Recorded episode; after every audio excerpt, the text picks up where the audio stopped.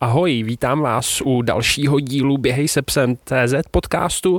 Tenhle ten díl jsme natáčeli v terénu na mistrovství světa v Canicrossu a protože se nám při natáčení vloudila do povídání jedna chybička, tak ji raději opravím hned na začátku, aby nevznikly nějaké poplašné informace. A ta chybička je, když se bavíme s Kamčou Šrolerovou o mistrovství světa v příštím roce, tak zazní, že se uvažuje o Řecku, ale správná odpověď je, že v roce 2024 to bude Itálie a o Řecku se uvažuje až na rok 2025. No a to je všechno a my se do toho můžeme pustit a já vás zvu do Lajpy k moc příjemnému povídání s Kamčou Šrolerovou, tým lídrní český výpravy.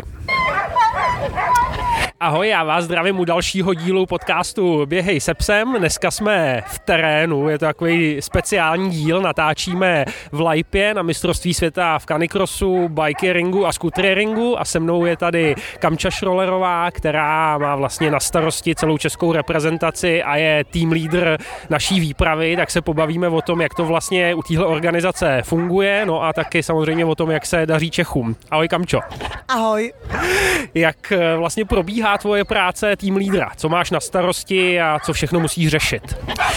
Tak, práce tým lídra spočívá hlavně v zajišťování informací. To je asi úplně nejdůležitější, prostě pro závodníky zajistit to, co oni potřebují nejvíc a to jsou informace. Eh, v kolik mají startovat, respektive kde najdou startovku, jaká jsou pravidla, když se třeba něco změní na trati, vlastně ty aktuální informace, protože třeba tady zrovna prší a ty mm, tratě se mění, pořadatelé se přizpůsobují a opravdu k těm změnám může docházet během víkendu a tohle to potřebují závodníci vědět samozřejmě aktuálně.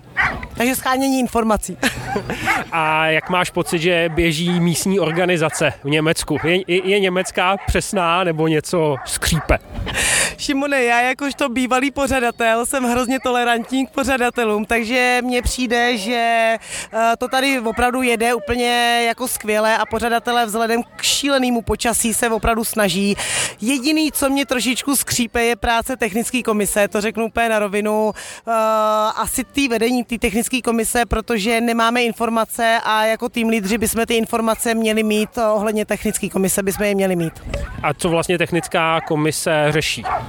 Technická komise řeší především stav tratě, což by asi nebyl problém, to informace máme, ale pak řeší hlavně protesty. To znamená, když se děje něco na trati, jo, závodníci se třeba, já nevím, dojde tam k nějaké kolizi nebo k nějakým problémům a dochází tady samozřejmě jako na každém mistrovství a my vlastně nevíme výsledky těch kolizí a ona vlastně i česká výprava podala nějaký protest.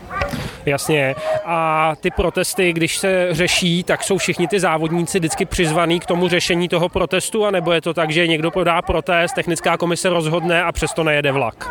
Takhle, jakožto, jakožto právník a mám takovou nemoc povolání, tak když bych měla citovat pravidla, tak samozřejmě měl by být pozván ten závodník, měl by být pozván ten konfrontovaný závodník a měly by být předloženy nějaké důkazy, protože technická komise důkazy, ty videa nemá hned u sebe, ona si má zavolat toho závodníka, ten má stáhnout záznam třeba z kamery a pak se na to mají podívat a to se tady nestalo. Hmm, jasně, a jaký jsou tresty pro ty závodníky v případě, že se uzná to pochybení a ten protest eh, se uzná za platný?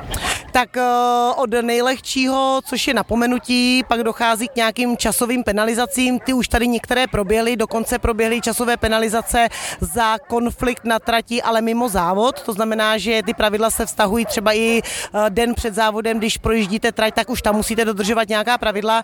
Takže časová penalizace a pak je to samozřejmě diskvalifikace. Mě, mě zaujalo, že vlastně se nesmí v cíli eh, povzbuzovat psy, že pokud tam stojí nějaký pomocník a povzbuzuje, Eh, mně přijde, že se to teda pořád děje, že se jako tady na psi píská a, a volají se, padly nějaký penalizace i kvůli tomuhle tomu prohřešku. Teď tě, Šimone, překvapím asi na místě, ale ono, já to tady řeknu úplně tak, jak to, jak jsme to včera zjistili. Uh, pravidla podle IFSS, což je jiná mašerská organizace, tam striktně platí, že se nesmí fandit v cílové rovince. Tím pádem se to nesmí dělat ani u nás na českých závodech. Včera jsme koukali do pravidel tady místních, teda respektive mezinárodních ICF a byli jsme vlastně překvapení, protože jsme tam našli takovou obecnou formulku, která říká, že nesmí fandit, eh, nesmíte fandit během podél tratě nebo eh, během vedle psa, ale může fandit stojící osoba. A stojící osoba je stojící osoba i v cíli a ono tam není definováno, že se to nesmí dít v cílové rovince.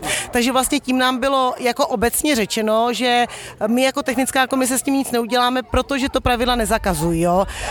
Takže to je pro nás taková změna. Je pravda, že jsme to českým závodníkům pak, nebo já jsem to českým závodníkům pak neřekla tohle to obecně, že asi to bude nějakým způsobem povolené, protože je tady ještě druhá mezinárodní organizace a jsou tady taky nějaké, nějaké národní závody a já si myslím obecně, že to není jako v pořádku fanit v té cílové rovince, ale asi zřejmě to tady povolené je.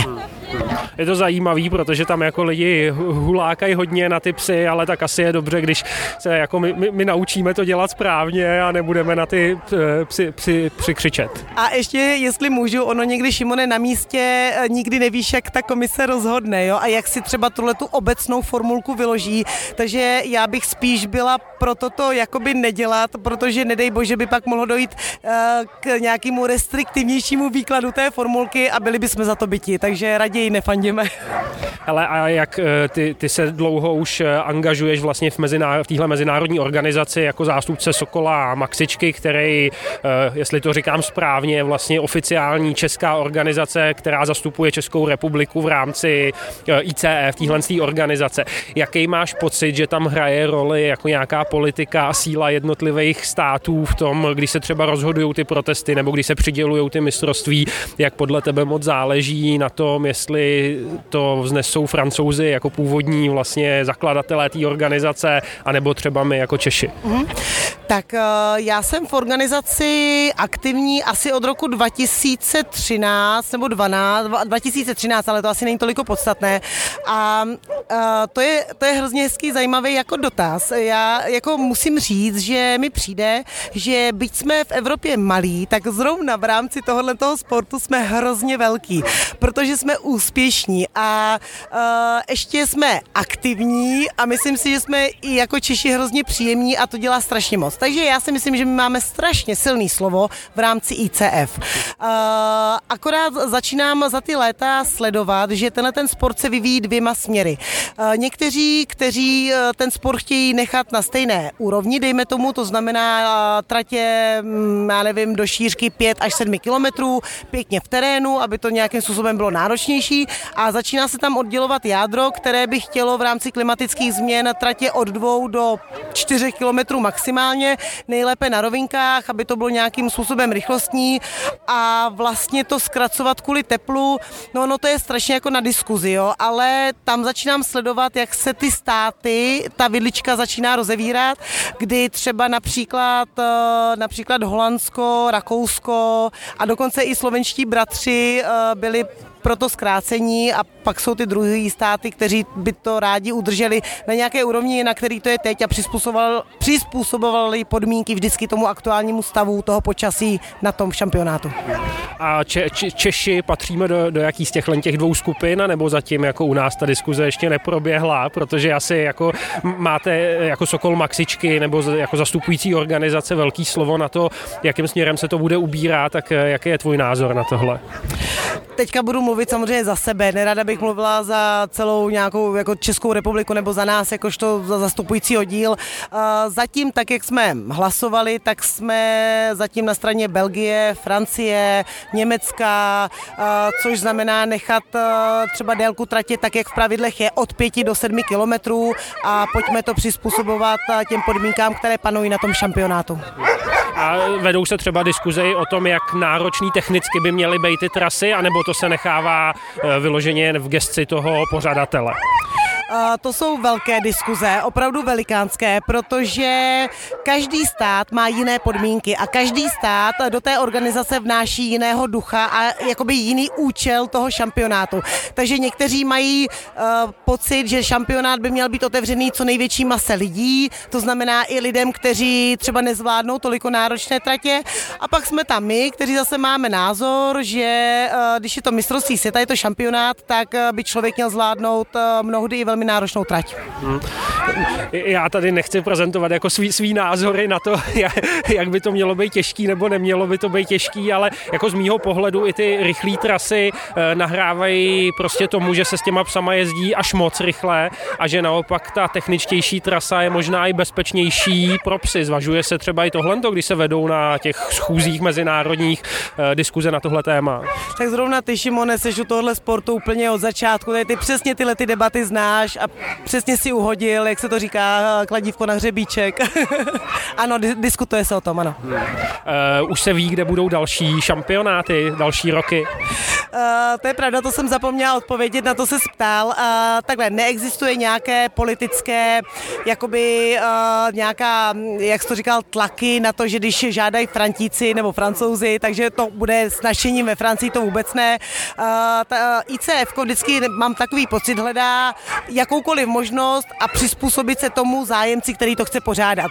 Je pravda, že rok 2024 uh, oni se zajímají řekové a já se přiznám teďka trošku s ale já kamarádům z Řecka hrozně fandím, ale eh, jako to, to video, které nám prezentovali, bylo úžasné. Bylo to u moře, druhá varianta tras byla jako v horách u jezera, ale dostali ještě za úkol vymyslet třetí trásu eh, na, na valnou hromadu na jaře, aby nám představili, protože přece jenom jako ty podmínky tam jsou daleko teplejší, ale oni jsou velmi aktivně připraveni se tomu věnovat a je pravda, že ne všechny teda státy, ale většina chce dát řekům šanci.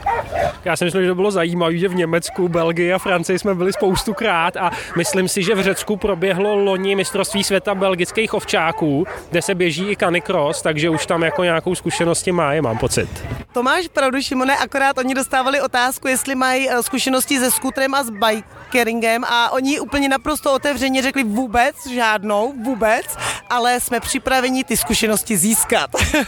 Takže držme eh, klukům, kamarádům z Řecka pěsti, no. Takže pojedeme do Řecka jim pomoct nabírat, nabírat zkušenosti. Tak, to, to je fajn. Eh, ale já bych se rád teď dostal vlastně k české reprezentaci. My tady máme obrovský tým. Kolik lidí je v českém týmu na mistrovství světa?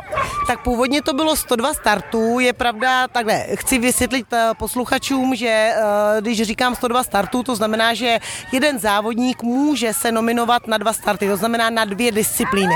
A mm, těch 102 startů potom se malinečko umenšilo o pár jednotek startů, přece jenom někteří pejsci se zranili předem, nebo dokonce i jako závodníci, takže si myslím, že teď jsme tady v nějakém počtu 80 lidí, no, takhle nějak a každý stát má nějakým způsobem kvóty, kolik může vyslat eh, závodníků eh, a jakým způsobem tohle to funguje, nebo jak se určuje ta velikost toho týmu. Eh, jak poslucha, posluchači pochopili, tak máme tady vlastně dvě mezinárodní organizace, tak jedna mezinárodní organizace IFSS má kvóty přímo na, na disciplíny a kategorie, ICF nemá kvóty, pouze dostaneme přiděleno, respektive takhle, národ si řekne o nějaký počet jako obsazení počet uh, míst a vlastně vedení ICF eh, to potom nějakým způsobem omezí podle výpočtu množství lidí, který tady obecně má celkově být na tom šampionátu. To se nám dostane zpětná reakce, že Češi třeba dostali 90 míst a potom je na nás, jakožto na vysílající organizaci, vymyslet nominační pravidla tak, aby jsme sestavili ten nejlepší tým a to sám Šimone ví, že to je věc strašně náročná, takže ne, kvóty na konkrétní kategorie a disciplíny nejsou a je na naší plný zodpovědnosti to učinit tak, aby jsme tam zastoupili všechny kategorie co nejúspěšněji. Hmm. Tak e, jako já samozřejmě vím, že udělat nominační kritéria tak, aby byly vždycky spravedlivý ke všem, prakticky jako nelze vždycky prostě to je, jako když to řeknu blbě, pro někoho spravedlivější, pro někoho trochu mý, to nejde v tomhle množství lidí jako vymyslet, ale jak to vlastně bylo, jak jste se nakonec rozhodli ty, tu nominaci udělat a kolik lidí, jestli se dá říct v procentech, vlastně jako neuspělo a nedostalo se sem? Uh, já jsem tyhle ty nominační pravidla vymýšlela vlastně do minulého roku nějakých 10-11 let a řekla jsem si po 11 letech, že už právě nechci být přítomná tohoto procesu, kdy to je spravedlivě, nespravedlivě pro spoustu lidí. Takže eh, to učinilo teďka současné vedení klubu a eh, byl to nominační závod na Lesné, který probíhal první víkend v září, jestli si pamatuju dobře. A vzhledem k tomu, že teďka je ve výboru našeho klubu spoustu mat matematiků a ajťáků, tak vymysleli úplně jako speciální kvóty, které se vypočítávaly z výsledků minulého ročníku mistrovství světa v Pledránu ve Francii. A to po mně nechtějí, Šimone, vědět, jak konkrétně ty kvóty jako probíhaly, ale přijde mi to, že to bylo asi jedno z nejspravedlivějších jako variant nebo řešení, co vůbec kluci vymysleli. A uh, procento úspěchu, takhle, hlásilo se, měli jsme v té době těch 102 míst a hlásilo se, jestli se nemýlím, 140, takže tam pár lidí se nedostalo. Uh, jak svýho pohledu hodnotíš to, že ten, ta akce je obrovská, je tady strašně lidí, já nedokážu to říct přesně, ale kolem tisíce startů tady, myslím, bude, protože jsou tady čísla přes 900 určitě. Uh, myslíš si, že je to dobře na mistrovství světa, že já jako chápu oba argumenty, jeden říká, že dáme šanci všem a prostě mm, ať to každý zvládne a druhý říká, že by na vrcholné akci měly být jenom ty nejlepší. Jak to vidíš ty? No já asi teďka budu mluvit zase jenom za sebe. Já jsem prostě vždycky bývalý sporták, bývalý atlet a my jsme vždycky byli učeni už od mala, že pokud se chcete dostat na mistrovství světa, tak musíte prostě něco ukázat a musíte znát nejenom ten výsledek jako výkon a musíte znát ty pravidla, musíte se účastnit nějakých národních závodů, prostě musíte být zkušený. Já osobně se přiznám, že když jsme pořádali mistrovství světa v roce 2016, tak jsme jeli podle pravidel, kde bylo napsáno, že maximum závodníků je 600. Podle toho jsme to museli takhle zorganizovat a státy podle toho museli vyslat nejlepší, aby se vešli do toho počtu. A teďka zrovna na podzimní valny hromadě tady v Lajpě byl návrh ze strany Holandska, pojďme vymyslet nějaké kvóty obecné pro národy, aby tady nebylo tolik pomalých závodníků na konci na chvostu.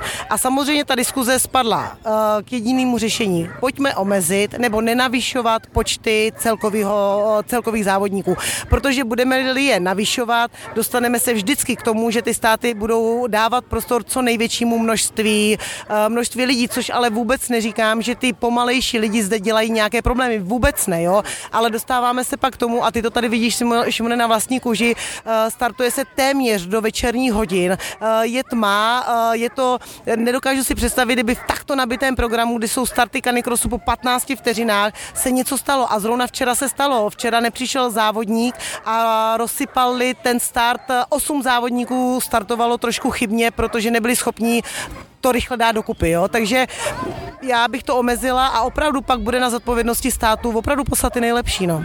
Jo, já si myslím, že to je taky jako to nejlepší řešení, protože přesně není tady prostor pro to, když se stane něco, nedej bože by se stalo něco na trase, muselo by se řešit to, že se musí závod na nějakou dobu jako zastavit a v tu chvíli my už ho nedokončíme, protože včera se končilo za šera. Ano já s tebou naprosto souhlasím. A já si myslím, že jako mezinárodních akcí uh, a závodů, kam třeba i lidi mohou jet nabrat zkušenosti, uh, vy sami pořádáte spoustu krásných závodů, jako je, je Montana, že jo, etapový závod na Canicrossu a myslím si, že jich je spoustu, tak pojďme využívat tyhle závody a pojďme z toho mistrovství světa fakt dělat jako, jak se říká, jezdit tady tu kudlu, ale samozřejmě myslím to obrazně uh, tak, aby pejsci a všichni byli v pořádku, jasně, samozřejmě.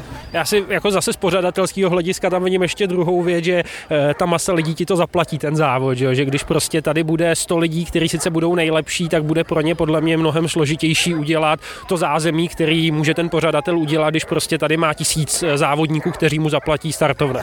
To je pravda. Já když si vzpomenu takhle, což si myslím, že není žádná tajná informace, v roce 2016, když jsme pořádali mistrovství v Novém městě na Moravě, tak jsme měli náklady, pokud si pamatuju přesně, nějakých 2,8 milionů korun. A startovné nám činilo 9 500 tisíc. Takže na jednu stranu máš pravdu, na druhou stranu si myslím, že ale zase úměrně nahoru půjdou ty náklady tomu počtu těch lidí. Jo? Takže představa, že já budu muset do Nového města na Moravě naspat o 400 závodníků více, tak to bude o mnohonásobně větší náklady, ale nemyslím si, že by mi to zase to startovné tam činí, jak jsem teďka řekla tu cifru, nějaké procento, ale bohužel ne všechno.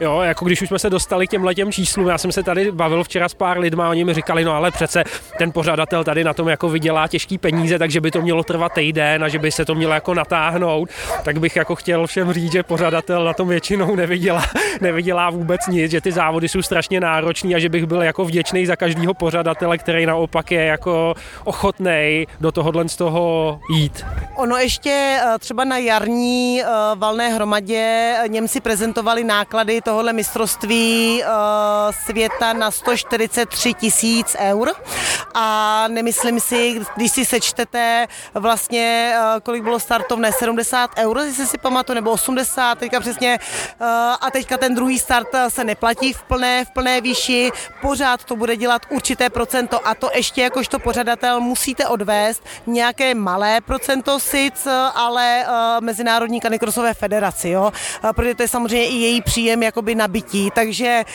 nemyslím si, že by z toho jako tady pořadatel vyšel a nemusel půl roku chodit do práce. No, je to přesně tak, jako my, když jsme naposledy dělali velký závody, tak jsme tam měli hodně lidí a v podstatě jako eh, to je tak nula od nuly pojde v nejlepším případě a to nepočítá člověk práci všech dobrovolníků svojí a tak dále. Ano, ano. A to první samozřejmě vždycky zaplatíte práci dobrovolníků a na sebe myslíte jakožto hlavní pořadatel až potom, protože potřebujete motivovat lidi, aby vám taky pomáhali. Přesně tak, takže jako pořadatelé si většinou odnesou tričko, čepici a, a jdou dom. Už jí mám baťušku. paráda, paráda. No a e, jak zatím hodnotíš vystoupení české reprezentace? Máme po prvním dnu, teď vlastně natáčíme v neděli, kdy se běhají eh, druhý kola, tak eh, jak to zatím, jak se zatím daří Čechům?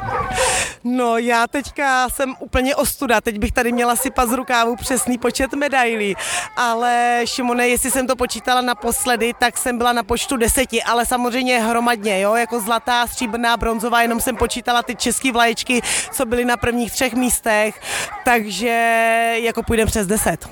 To je jako krásný výsledek zase. Ještě možná něco, kdybys řekla lidem, co to vůbec nezná, jak je to tady s kategoriemi, jestli jsou rozdělený podle hmotnosti psa věku, jak to tady funguje.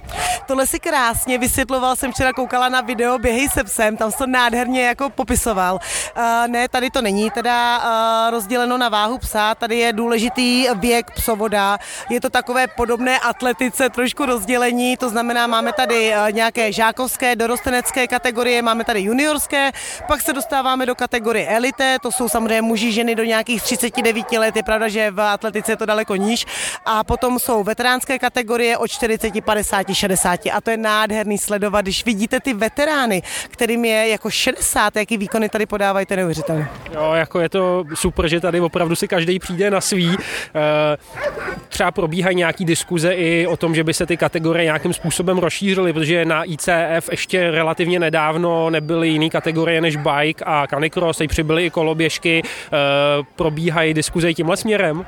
Probíhají, já doufám, že mě, eh, teď nevím, on, myslím, že i on je ještě prezident a bude ještě prezident, oni totiž probíhali teďka na valné hromadě předevčírem nové volby do výboru. Každopádně ano, a teď teda asi snad neřeknu nic jiného, hovoří se o zimě a hovoří se o skieringu, o skieringu, ale já bych asi víc nechala být. A dokonce by do toho měli být zamotaný Češi, ale teďka něco řeknu a v České republice nastane boom, že Maxičky pořádají zimní šampionát. Ne, prosím vás, ne, jenom první, co bylo, že se otočili na nás, protože vědí, že se u nás pořádají zimní závody.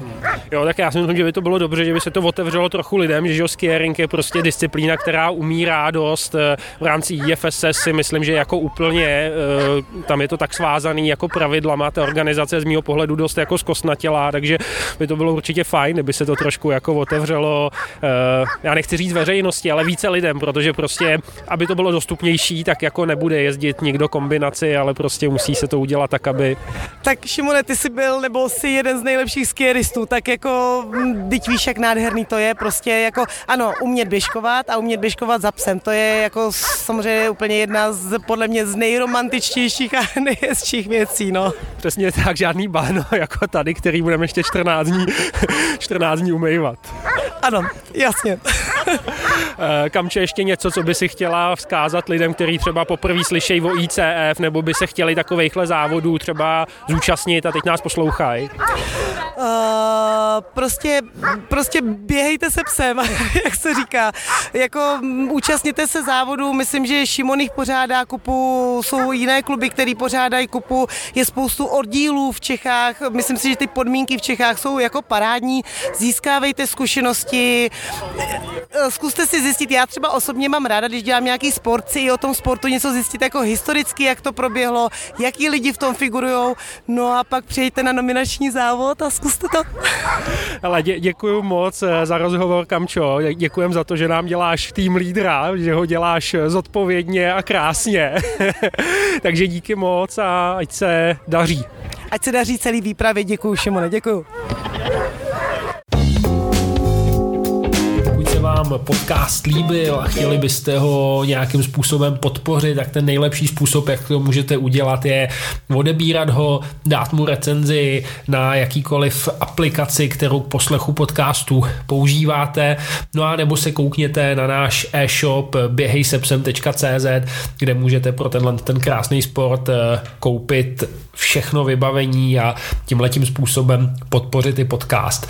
Díky moc, mějte se krásně a Eh, doufám, že se zase brzo uslyšíme. Ahoj.